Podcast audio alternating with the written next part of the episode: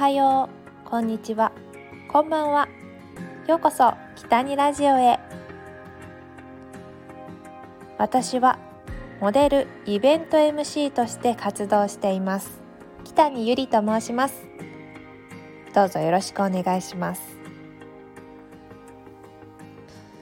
さあ突然ですが皆さんのストレス発散方法は何ですか？うんうん。いろいろありますよね。まあヨガに行ったりとか走ったりジムに行ったりとかいろいろあると思います。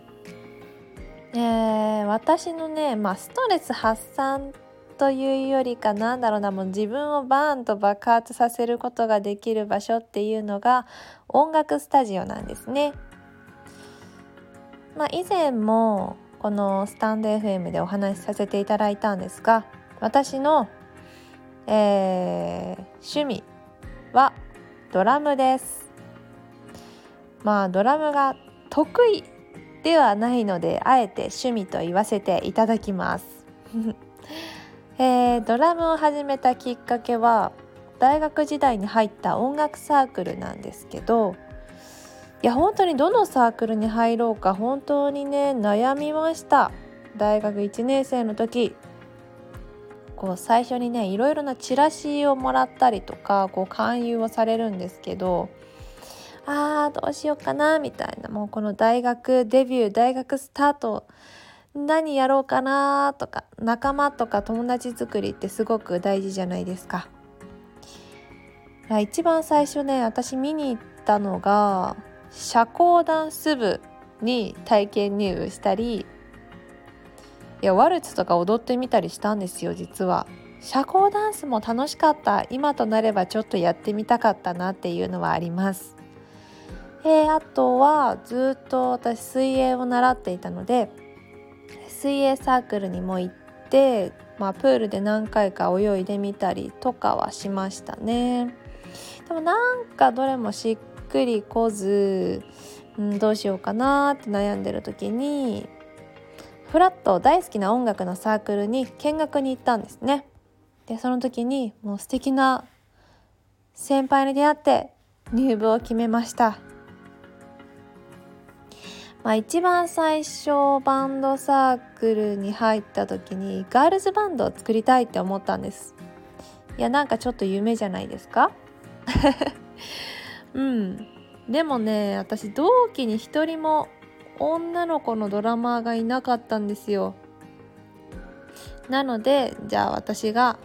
やろうとドラムを始めたのが最初にドラムをやり始めたきっかけですね。まあきっかけ本当にそんな感じでした。なんかドラマがやりたかったわけじゃないですしどちらかというとまあギターだったりとかボーカルとか前に出て目立ちたいって思ってたのでうん、なんか一番後ろにいるじゃないですかドラムって。だからあんまり最初やりたいって思ってなかったんですよ。でもよく考えたらさめっちゃかっこいいよね。まあでも最初私ねドラムやるって決めたもののドラムの経験は全くなかったですし本当に全くの初心者だったので何からやっていいのか全く分かりませんでした。えー、私にドラムを教えてくれたのはサークルのドラムの先輩です。いやもう私ね音符も読めなかったのでこの音符も読めない私に教えるのはとっても大変だったと思います。本当申し訳ない。私のこうドラムの練習方法はとにかく記憶することでした、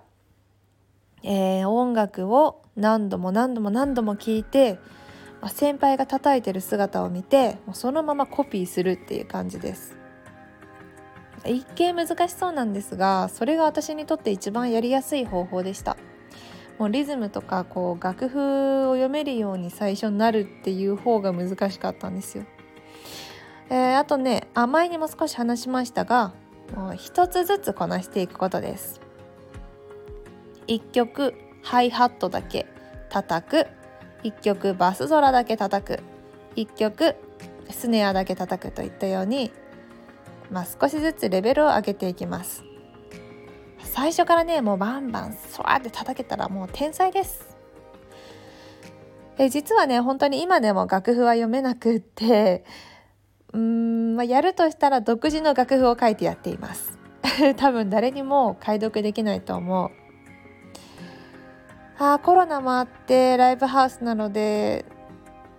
うん、演奏活動できなくなってしまったので実はね最近ドラムを叩く機会がもうめっきり減ってしまったんですけど、まあ、本当に YouTube にねちょっとずつアップはして楽しんでいますね。